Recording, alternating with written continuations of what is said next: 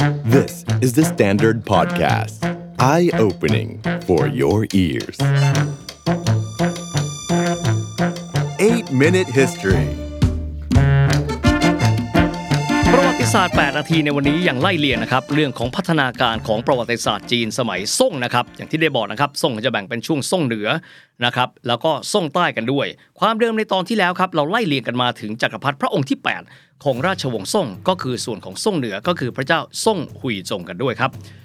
ย้อนกลับมาดูนี่นะครับ สี่วรรณกรรมที่ยิ่งใหญ่ที่สุดของจีนเลยที่มีอยู่สี่เรื่องนั้น มีอยู่หนึ่งเรื่องครับที่ท้องเรื่องนั้น อยู่ในสมัยของต้าซ่ง โดยเฉพาะยิ่งเลยซ่งเหนือที่เรากำลังจะพูดถึงอยู่นี้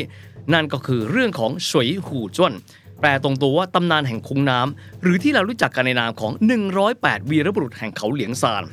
ที่บางทีก็จะมีการใช้ชื่อตัวเอกของเรื่องคือซ่งเจียง หรือว่าซองกังนั้นมาเป็นชื่อของวรรณกรรมนี้เลย และประวัติศาสตร์ของรัชสมัยพระเจ้าซ่งหุยจงก็คือท้องเรื่องของวรรณกรรมเรื่องนี้นี่แหละครับสำหรับวรรณกรรมเรื่องนี้ร้อยแปดวีรบุรุษแห่งเขาเหลียงซาน บางทีเรียกว่าร้อยแปดจอมโจรแห่งเขาเหลียงซาน ขึ้นอยู่กับว่าท่านจะมองว่าคนที่กบฏต่อราชสำนักนั้น เป็นโจรหรือเป็นวีรบุรุษนั่นแหละครับสำหรับวรรณกรรมเรื่องนี้สะท้อนออกซึ่งการกดขี่ชาวบ้าน ข้าราชการตรงฉิน และบรรดากั้งฉินในราชสำนัก ข้าราชการขี้ช่อ ทั่วทั้งแผ่นดินต้าซ่งกันเลยนะครับดังนั้นวันนี้เรามาดูนะครับว่าประวัติศาสตร์ สมัยพระเจ้าซ่งหุยจงนั้นเป็นอย่างไรกันบ้างรัชสมัยของพระองค์มีความยืนยาว 25 ปีนะครับ ก็เริ่มต้นปี 1100 ถึง 1125ก็ตรงกับสงครามครูเสดครั้งที่1นะครับ นอกจากการรุกรานของอาณาระยะชนเผ่าต่างๆ โดยเฉพาะหนุ่ยเจินแล้ว อีกหนึ่งประเด็นใหญ่ที่เป็นสนิมของตาซ่ง คือการคอร์รัปชัน การรีดหนาทาเรนการกดขี่ข่มเหงน้ำใจของประชาชน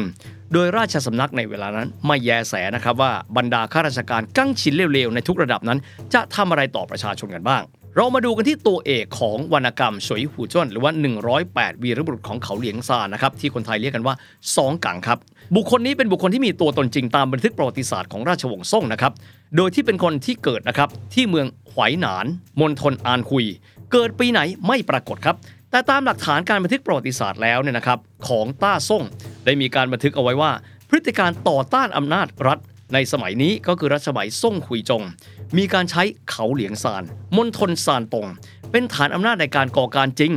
และมีการยอมสวามิภักดิ์ต่อทางการต้าซ่งในภายหลังจริง อันนี้ก็เป็นไปตามเหมือนกันกับวรรณกรรม แต่ว่าตัวละครเอกอื่นๆครับ เช่นเฉาก้ายลินชงหัวเสือดาว ครูฝึกทหารหนึ่งแสนนาย กีเลนหยกหลูจุนอี้ วูสงหรือว่าที่เรารู้จักกันในนามบูสงเนี่ยนะครับล้วนแต่เป็นตัวละครสมมุติ รวมถึงเรื่องที่ราชสำนักบัญชาให้ซ่งเจียง ซึ่งเป็นตัวเอกของเรื่อง ลงใต้ไปปราบกบฏฟางล่าที่เมืองหลินอันหรือหางโจวล้วนแต่เป็นเรื่องที่มีการแต่งขึ้นด้วยกันทั้งสิ้นครับ นอกจากนี้ครับอีกส่วนหนึ่งดาวร้ายอันดับหนึ่งของเรื่องที่มีชื่อว่าเกาฉิว มีตัวตนจริงในประวัติศาสตร์นะครับ ส่วนจะเกิดปีไหนไม่ปรากฏ แต่รับราชการในสมัยนี้จริง คือซ่งหุยจง เดิมเป็นทหารและเคยร่วมรบในสงครามกับต้าเหลียว แต่ในทางประวัติศาสตร์นั้นก็ไม่รู้เหมือนกันนะครับว่าไปรบกับต้าเหลียวแล้ว เกิดไปพบกับจักรพรรดิคุยจงตอนไหนก็ไม่รู้ แต่ที่สุดแล้ว พระองค์คือจักรพรรดิซ่งคุยจงก็ตั้งเกาฉิวคนนี้ เป็นตำแหน่งไท่เว่ยผู้บัญชาการฐานสูงสุดจริง ส่วนที่ว่าเกาฉิวคนนี้จะเลวจริงหรือเปล่า เป็นกังฉินหรือเปล่า ไม่มีใครรู้เพราะไม่ได้มีการบันทึกเอาไว้ด้วยสนิมภายในแผ่นดินนะครับผ่านขุนนางกังฉินในทุกๆระดับเลย ในทุกๆ พื้นที่ก็ทำให้ต้าซ่งนั้นขาดความมั่นคงขอออกมาที่นอกด่างกันบ้าง พื้นที่เหล่าอานารยชนที่ถือว่าเป็นชาติพันธุ์ที่ใหญ่มาก ก็คือพวกเหลียวหรือว่าชนเผ่าชิตันครับ พื้นที่ของพวกเขานะครับ กินพื้นที่ไปที่หลายพื้นที่ เช่นมณฑลจี้หลินเฮหลงเจียงในปัจจุบัน นอกไปจากนี้ยังมีชาวหนุ่ยเจินครับ ภายใต้การนามของหวันเหยียนอาเป่าจี ซึ่งต่อมาเป็นปฐมกษัตริย์ของต้าจิน หรือว่าราชวงศ์กิมก๊กที่มีพระนามในการครองราชว่า จินไทจู นอกไปจากนี้ก็ยังมีชาวหนุ่ยเจินนะครับภายใต้การนามของสกุลหวันเหยียน ที่เราจะเคยได้ยินเป็นประจำเลย คือปฐมจักรพรรดิหวันเหยียนอาเป่าจีสำหรับกษัตริย์องค์ต่อมาคือจินไทจง ต้องการปลดแอกตัวเองจากการปกครองของชิตัน จึงได้มีการส่งทูตมาทำสัญญากับต้าซ่งเพื่อที่จะไม่รุกรานกัน เพื่อที่ตัวเองขึ้นหนีเจิน จะได้ทำศึกด้านเดียวคือรบกับต้าเหลียวซึ่งเป็นอาณาระยะชนด้วยกัน และสัญญาว่าหากชนะ หนุ่ยเจินจะมีการส่งคืนจังหวัดทั้ง 16 เลย ที่ชิตันนั้นเคยยึดเอาไว้คืนแก่ซ่ง ด้วยเหตุนี้ครับตาซ่งเองจึงยินยอมในการที่จะผูกพันธมิตรกับทางด้านของหนุ่ยเจินกันด้วย หลังจากนั้นครับในปี 1126 ครับหลังที่ที่ซ่งหุยจงครองราชมาแล้ว 25 ปี พระองค์สละราชบัลลังก์ให้กับพระโอรสที่ครองราชในยามหน้าสิวหน้าขวานทรงพระนามว่าซ่งชินจง สักการะประจำรัชกาลครับก็เป็นธรรมเนียมของพวกเขา ก็จะมีการตั้งชื่อสักการะให้เป็นมงคลกันด้วยสำหรับสักการะประจำพระองค์ของซ่งชินจงมีชื่อว่า จิ้งคัง แต่ว่าในวรรณกรรมจีนเช่นมังกรหยกจะแปลว่า เจ๋งคัง สังเกตนะครับว่า เจ๋ง ชื่อมันตัวเอกที่มีชื่อว่าก๋วยเจ๋ง ในขณะที่คังก็เป็นชื่อของตัวร้ายที่มีชื่อว่าเอียคัง จริง ๆ แล้วที่มาก็คือชื่อรัชศกจิ้งคัง หรือว่าเจ๋งคังนี่แหละครับ ในปีนั้นครับ 1126 ซ่งชินจงรู้ดีครับว่านุยเจินหรือจินนั้นกำลังรุกไล่เข้ามา จึงขอทำสัญญาสงบศึก พร้อมที่จะส่งบรรณาการให้กับต้าจิน ซึ่งเป็นอาณารยชนนอกด่าน แต่ในที่สุดครับปีที่ 2 ของรัชกาลคือปี 1127 หลังจากความพยายามในการต้านทาน ท้ายที่สุดเผ่าอาณารยชนนุยเจินที่แข็งแกร่งมายาวนาน ในที่สุดครับก็สามารถที่จะเอาชนะราชวงศ์ซ่งที่อ่อนแอ ชาวหนุ่ยเจินบุกเข้ามาถึงราชธานีไคฟง นอกจากนี้ยังได้มีการจับไถ่สร้างขวางก็คือพระชนกก็คือพระเจ้าซ่งหุยจง และก็จักรพรรดิในเวลานั้นก็คือพระเจ้าซ่งชินจงสองพระองค์ พร้อมกับบรรดาสนมนางกำนันข้าราชบริพารทั้งหมดไปเป็นตัวประกันที่นครห้วยหนิง ซึ่งถือเป็นนครหลวงของพวกเขาชาวหนุ่ยจน ปัจจุบันเมืองนี้ครับอยู่ที่เมืองฮาเอิร์ปินมณฑลเหหลงเจียง ไม่เคยมีครั้งใดเลยนะครับที่โอรสแห่งสวรรค์ หนอเนื้อเชื้อมังกร ผู้ถูกสวรรค์ส่งมาปกครองจักรวรรดิที่ยิ่งใหญ่ ต้องถูกเหยียดหยามขนาดนี้ ต้องถูกอาณารยชนที่มีวัฒนธรรม อารยธรรมด้อยกว่า จับไปเป็นตัวประกันที่นอกด่าน เหตุการณ์ในปี 1127 ครับ จึงเป็นเหตุการณ์แห่งความอัปยศเหตุการณ์หนึ่งของประวัติศาสตร์จีน จักรพรรดิสองพระองค์ครับถูกยามเกียรติต่างๆ นานาซ่งคุยจงผู้ชราภาพ ถูกบังคับให้แข่งโปโลม้ากับอดีตฮ่องเต้ต้าเหลียว ซึ่งก็เป็นอาณารยชนที่พ่ายแพ้มาก่อนหน้านั้น โดยที่ซ่งคุยจงชราภาพแล้ว ตกมาอย่างสิ้นสภาพ ส่วนเหลียวเทียนสัวซึ่งเป็นจักรพรรดิของต้าเหลียว ใช้โอกาสควบม้าหนีในที่สุดถูกลูกธนูยิงจนตายกันด้วย แต่ทั้งนี้ทั้งนั้นครับถึงแม้ว่าจะอัปยศขนาดไหนต้าซ่งชะตายังไม่ได้ขาดสะบั้นจนหมดสิ้นครับ ด้วยความที่แผ่นดินจีนนั้นกว้างใหญ่ไพศาล แม้ว่ากองทัพหนุ่ยเจินจะสามารถครองตอนบนของประเทศได้ ยึดราชธานีไคฟงได้ แต่ตอนล่างของประเทศที่ถือได้ว่าเป็นอู่ข้าวอู่น้ำของแผ่นดิน ยังคงไม่ถูกรุกรานทำให้เชื้อพระวงศ์ที่ทราบข่าวก่อนว่าพวกหนุ่ยเจินจะยึดครองราชธานี จึงได้อพยพจากตอนเหนือ พร้อมเคลื่อนกำลังพลไปเตรียมตั้งหลัก สู้ชิงแผ่นดินคืน และก็เป็นโอรสองค์ที่ 9 ของพระเจ้าซ่งหุยจงล่ะครับ ที่เป็นอนุชาต่างมารดาของพระจักรพรรดิซ่งชินจงนำกำลังลงใต้ ไปตั้งราชธานีใหม่ที่เมืองหลินอัน หรือว่าหางโจวในปี 1127 รักษาราชวงศ์ซ่งเอาไว้ ถึงแม้ว่าจะเหลือแผ่นดินเพียงแค่ครึ่งผืนก็ตามแต่ ดังนั้นครับ พระจักรพรรดิองค์ที่ 10 ของต้าซ่ง คือจักรพรรดิที่ครองแผ่นดินจีนเพียงแค่ครึ่งเดียว และตอนนั้นพระจักรพรรดิองค์ดังกล่าว ก็คือพระเจ้าซ่งเก่าจง ผู้ที่ทรงครองราชยาวนานมาถึง 35 ปีสำหรับนิยายและภาพยนตร์อิงประวัติศาสตร์จีนที่โยงกันกับช่วงการสืบต่ออำนาจของตระกูลเจ้า และราชวงศ์ซ่ง ในช่วงที่เรียกว่าซ่งใต้นั้นะครับ คงหนีไม่พ้นเย่เฟยหรือว่างักหุย กับวรรณกรรมเรื่องที่มีชื่อว่าอาญาสิทธิ์ 12 ป้ายทองครับสำหรับเย่เฟยหรือว่างักฮุยนั้น มีบันทึกในประวัติศาสตร์นะครับว่า เกิดมาในช่วงปลายราชวงศ์ซ่งเหนือ ในปี 1103 ในวัยหนุ่มของเขาครับได้สัมผัสประสบการณ์ที่แผ่นดินนั้นถูกรุกรานโดยเผ่าหนุยเจินและตัวเขาเข้าสมัครเป็นทหารในปี 1122 ที่ได้เห็นแผ่นดินในยุคสุดอัปยศในรัชสมัยจิ้งคัง ที่ตาทรงนั้นพ่ายแพ้ให้กับหนุยเจินในปี 1127 จากนั้นรับราชการต่อครับเป็นทหารของซ่งใต้ในรัชสมัยของพระจักรพรรดิองค์นี้ ก็คือซ่งเกาจง ด้วยฝีมือในการรบนะครับ เริ่มต้นจากการบัญชาการทหารเรือ ป้องกันซ่งใต้จากการโจมตีของหนุ่ยเจินทางน้ำทำให้เขาได้รับการเลื่อนบรรดาศักดิ์อย่างรวดเร็ว และในปี 1140 ครับ ก็เป็นผู้นำทัพร่วมกันกับหานซื่อจง ในสงครามเยี่ยนเฉิง ซึ่งปัจจุบันอยู่ในมณฑลเหอหนาน และสามารถเอาชนะกองทัพฝ่ายจินได้อย่างเด็ดขาดไปด้วย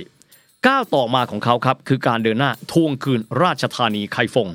แต่แล้วตามภาพยนตร์อิงประวัติศาสตร์งักคุยนั้นถูกเรียกตัวกลับราชธานี ในฐานฝ่าฝืนราชโองการของพระเจ้าซ่งเกาจง 11 ครั้ง ครั้งที่ 12 จึงย้อนกลับและถูกประหารในที่สุด อาจจะมีคำถามนะครับว่าเหตุไฉนราชสำนักซ่งเกาจง จึงจะต้องเรียกตัวงักหุยกลับไปด้วยที่หันมามองนะครับมุมมองของราชสำนักซ่งใต้ของพระเจ้าซ่งเกาจงกันบ้าง จินตนาการดูนะครับว่าหากซ่งใต้นั้นสามารถเอาชนะหนุ่ยเจินและขับไล่ผู้บุกรุกออกไปได้ มีความหมายว่าพระบรมวงศานุวงศ์ที่อาจจะมีลำดับศักดิ์สูงกว่าพระเจ้าซ่งเกาจง ซึ่งพระเจ้าซ่งเกาจงนั้นเป็นโอรสองค์ที่ 9 ของอดีตจักรพรรดิหุยจง และพระอนุชาต่างบารดาของซ่นชินจงชัยชนะของเย่เฟยอาจทำให้บัลลังก์ของพระองค์สั่นคลอนได้ทรงเกาจงดูเหมือนก็จะมีความคิดแบบนี้นะครับรวมกับเสียงสนับสนุนของบรรดาที่ปรึกษาฝ่ายพลเรือนหลายหลายคน โดยเฉพาะฉินไข่บางคนเรียกว่าฉินหุยที่สุด จึงส่งราชองค์การพร้อมป้ายทอง เรียกตัวงักพุยหรือเย่เฟยกลับมาจากสนามรบเพื่อมารายงานตัวที่ราชสำนักที่หลินอันหรือหางโจวด้วยหลักปฏิบัติครับ ในสมรภูมิแล้ว การบัญชาการของแม่ทัพนั้น คือสิ่งศักดิ์สิทธิ์สูงที่สุดเลย แต่เมื่อมีราชองค์การมาครับเย่เฟยและบุตรชายเย่หยินวัย 23 ปี มองแบบนี้ในเบื้องต้น ถ้ารุกคืบเข้าไปโจมตีไคฟงได้ น่าจะเป็นผลดีมากกว่า จึงปฏิเสธราชองค์การในการเรียกตัวกลับราชธานี เมื่อมีการปฏิเสธกลับหางโจวราชสำนักยังคงส่งราชองค์การพร้อมอาญาสิทธิ์ป้ายทองคำมาอีก 10 ครั้ง ทั้งหมดรวมแล้วเป็นราชองค์การและป้ายทอง 11 ป้ายทอง ในที่สุดเย่เฟยสุดที่จะขัดองค์การของทรงเกาจง ถึงรู้ทั้งรู้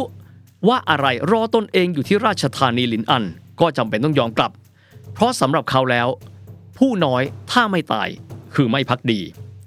อย่างที่ทราบครับย่เฟยนั้นถูกลงทันในข้อหาที่หลากหลายนะครับไม่จะเป็นการฝ่าฝืนราชองค์การ ไม่ยกทัพกลับซอเป็นกบฏ แต่อย่างไรเสียก็ไม่สารภาพครับ จึงประหารไม่ได้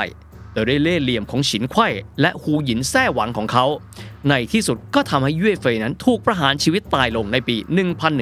1142 ด้วยวัยเพียง 39 ปี พระศกนิกรต้าซ่งเองครับ รู้ว่าเกิดอะไรขึ้น แต่ทำอะไรกังฉินไม่ได้ เพราะกังฉินนั้นรู้ใจนาย รู้วิธีปกป้องนาย ยอมพลีชาติเพื่อชีพไปก็แล้วกัน เรื่องชะตาของฉินหุยหรือว่าฉินเค่แล้วก็ฮูหยินแท้หวังคู่นี้ก็ถูกนำมาเป็นตำนานต้นกำเนิดของป่าท่องโกนั่นแหละครับสำหรับเรื่องย่เฟยถือเป็นวีรบุรุษแห่งแผ่นดิน แล้วก็เป็นไอดอลของก้วยเจ๋งตัวเอกของละครเรื่องมังกรหยกบทประพันธ์อิงประวัติศาสตร์ของจินหยง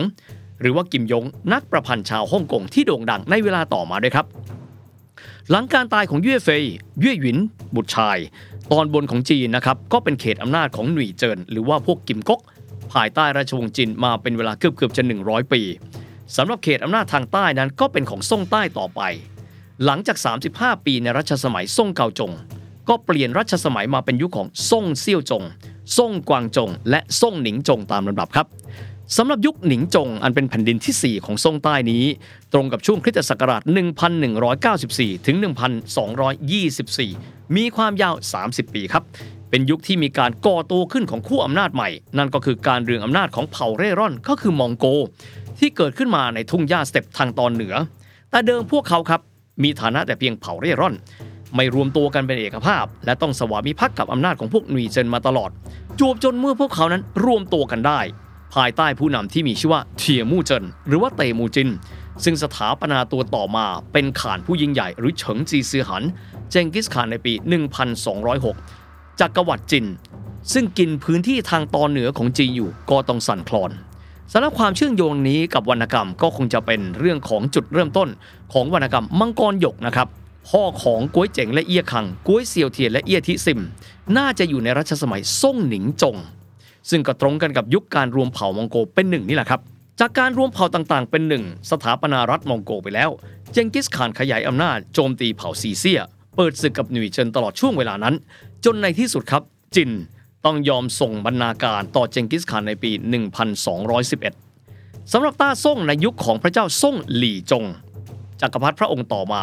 เพื่อต้องการขับหนี่ว์เจินออกจากแผ่นดินเดิมของตนเอง จึงได้ผูกสัมพันธ์ สร้างพันธมิตรระหว่างซ่งกับมองโก ตั้งแต่รัชสมัยของฮั่วเคอร์ไถข่านฮั่วเคอร์ไถคือโอรสองค์ที่ 3 ของเจงกิสข่าน และก็เป็นข่านองค์ที่ 2 ของจักรวรรดิมองโกล ซึ่งครองราชต่อมาในปี 1227 นี่แหละครับ พวกหนุ่ยเจินครับจึงถูกกดดันทั้งจากมองโกทางตอนเหนือ และซ่งใต้จากทางตอนใต้ จนกระทั่งในที่สุดแพ้ราบคาบต่อฮั่วเคอร์ไถในปี 1233 ล่าถอยไปยังตะวันออกเฉียงเหนือทินฐานเดิมของตนเองทรงใต้เองครับไม่นิ่งเฉยส่งกองทัพไปยึดพื้นที่ที่พวกจินพ่ายแพ้ได้แก่เมืองไคฟงลั่วหยางและฉางอัน อันเป็นสามเมืองสำคัญพื้นที่อิทธิพลเดิมของซ่งเหนือ จนกระทั่งที่สุดมองโกเริ่มต้นตระหนักแล้วว่า จะต้องสะบั้นไมตรีกับซ่งใต้ และยึดพื้นที่จีนทั้งหมดให้ได้โดยเร็ว ถึงแม้ว่าการยึดแผ่นดินจีนยังไม่สมบูรณ์ทั้งผืนนะครับ เพราะว่าติดกำลังของซ่งใต้ แต่ในทางพฤตินัยแล้ว มองโกคือผู้ปกครองพื้นที่ส่วนใหญ่ของแผ่นดินจีน ส่วนซ่งใต้ปกครองพื้นที่ของตัวเองทางตอนใต้ และพื้นที่ของเขาเล็กลงไปเรื่อยๆ ในรัชสมัยซ่งตูจง ซ่งกงตี้ และซ่งตวนจง ในปี 1271 ครับ คือปีแห่งการสถาปนาราชวงศ์หยวนขึ้น โดยกุบไลข่านที่สามารถกินพื้นที่แผ่นดินจีนได้เกือบทั้งหมดแล้ว และปีนี้เอง 1271 คือปีที่มาร์โคโปโล นักสำรวจชาวเวนิส เดินทางมาถึงเมืองหยวนซ่างตู นครหลวงทางตอนบน ได้เข้าเฝ้าจักรพรรดิหยวนซื่อจูหรือว่าหูปี้เลี่ยก็คือกุบไลข่าน และเดินทางต่อไปยังเมืองคานบาลิก หรือปักกิ่งในเวลาต่อมาก่อน เข้ารับใช้ราชสำนักหยวนมาเป็นเวลายาวนานสำหรับซ่งใต้ครับ พวกเขายังคงพยายามปกป้องพื้นที่ทางตอนใต้ที่เล็กลงไปเรื่อยๆ ต่อมาศึกใหญ่ต่อมาของพวกเขาคือปี 1268 ถึงปี 1273 ก็คือคาบเกี่ยวรัชสมัยกุ๊ปไลคาน นั่นก็คือศึกที่เมืองเซียงหยางครับสำหรับเมืองนี้สำคัญครับ เพราะเป็นเมืองที่เป็นท้องเรื่องตอนปลายของวรรณกรรม มังกรหยกภาค 2 ก็คือเอี้ยกล้วยเซียวเหล่งนึ่งแหละครับ ที่ก้วยเจ๋งอดีตราชเขยดาบทองของมองโกลพาชาวยุทธมารวมตัวกันปกป้องซ่งใต้ ที่หน้าด่านเมืองเซียงหยางในปีที่ 3 ของรัชสมัยพระเจ้าเหมิงเกอคาน เมืองนี้แตกในสมัยของกุ๊ปไลคานก็คือปี 1273 นี่นะครับ ในที่สุดแล้วครับมองโกเผด็จศึกซ่งใต้อย่างสมบูรณ์แบบในยุทธภูมิหยาเหมินในมณฑลกวางตุ้ง อันเป็นยุทธนาวีหรือสงครามทัพเรือในปี 1279 ผู้นำทัพเรือมองโกในเวลานั้นมีชื่อว่าจางหงฟ้าน ฟังชื่อก็รู้แล้วครับว่าเป็นชาวจีนฮั่น เพราะเขาเป็นชาวจีนฮั่นที่สวามิภักดิ์ต่อมองโกนำทัพเรือสยบกองทัพเรือสุดท้ายของซ่งใต้จนสำเร็จ ในที่สุดปิดฉากราชวงศ์ซ่งที่ครองแผ่นดินรวมทั้งสิ้น 339 ปีจักรพรรดิพระองค์สุดท้ายที่อยู่ในบัลลังก์คือซ่งตูจง แต่หลังจากนั้นยังมีการสืบราชสันตติวงศ์เล็ก ๆ ตามมาอีก 3 พระองค์ ล้วนแต่เป็นยุวจักรพรรดิที่ไม่ได้มีบทบาทในประวัติศาสตร์จีนอีกต่อไป The Standard Podcast. Eye opening for your ears.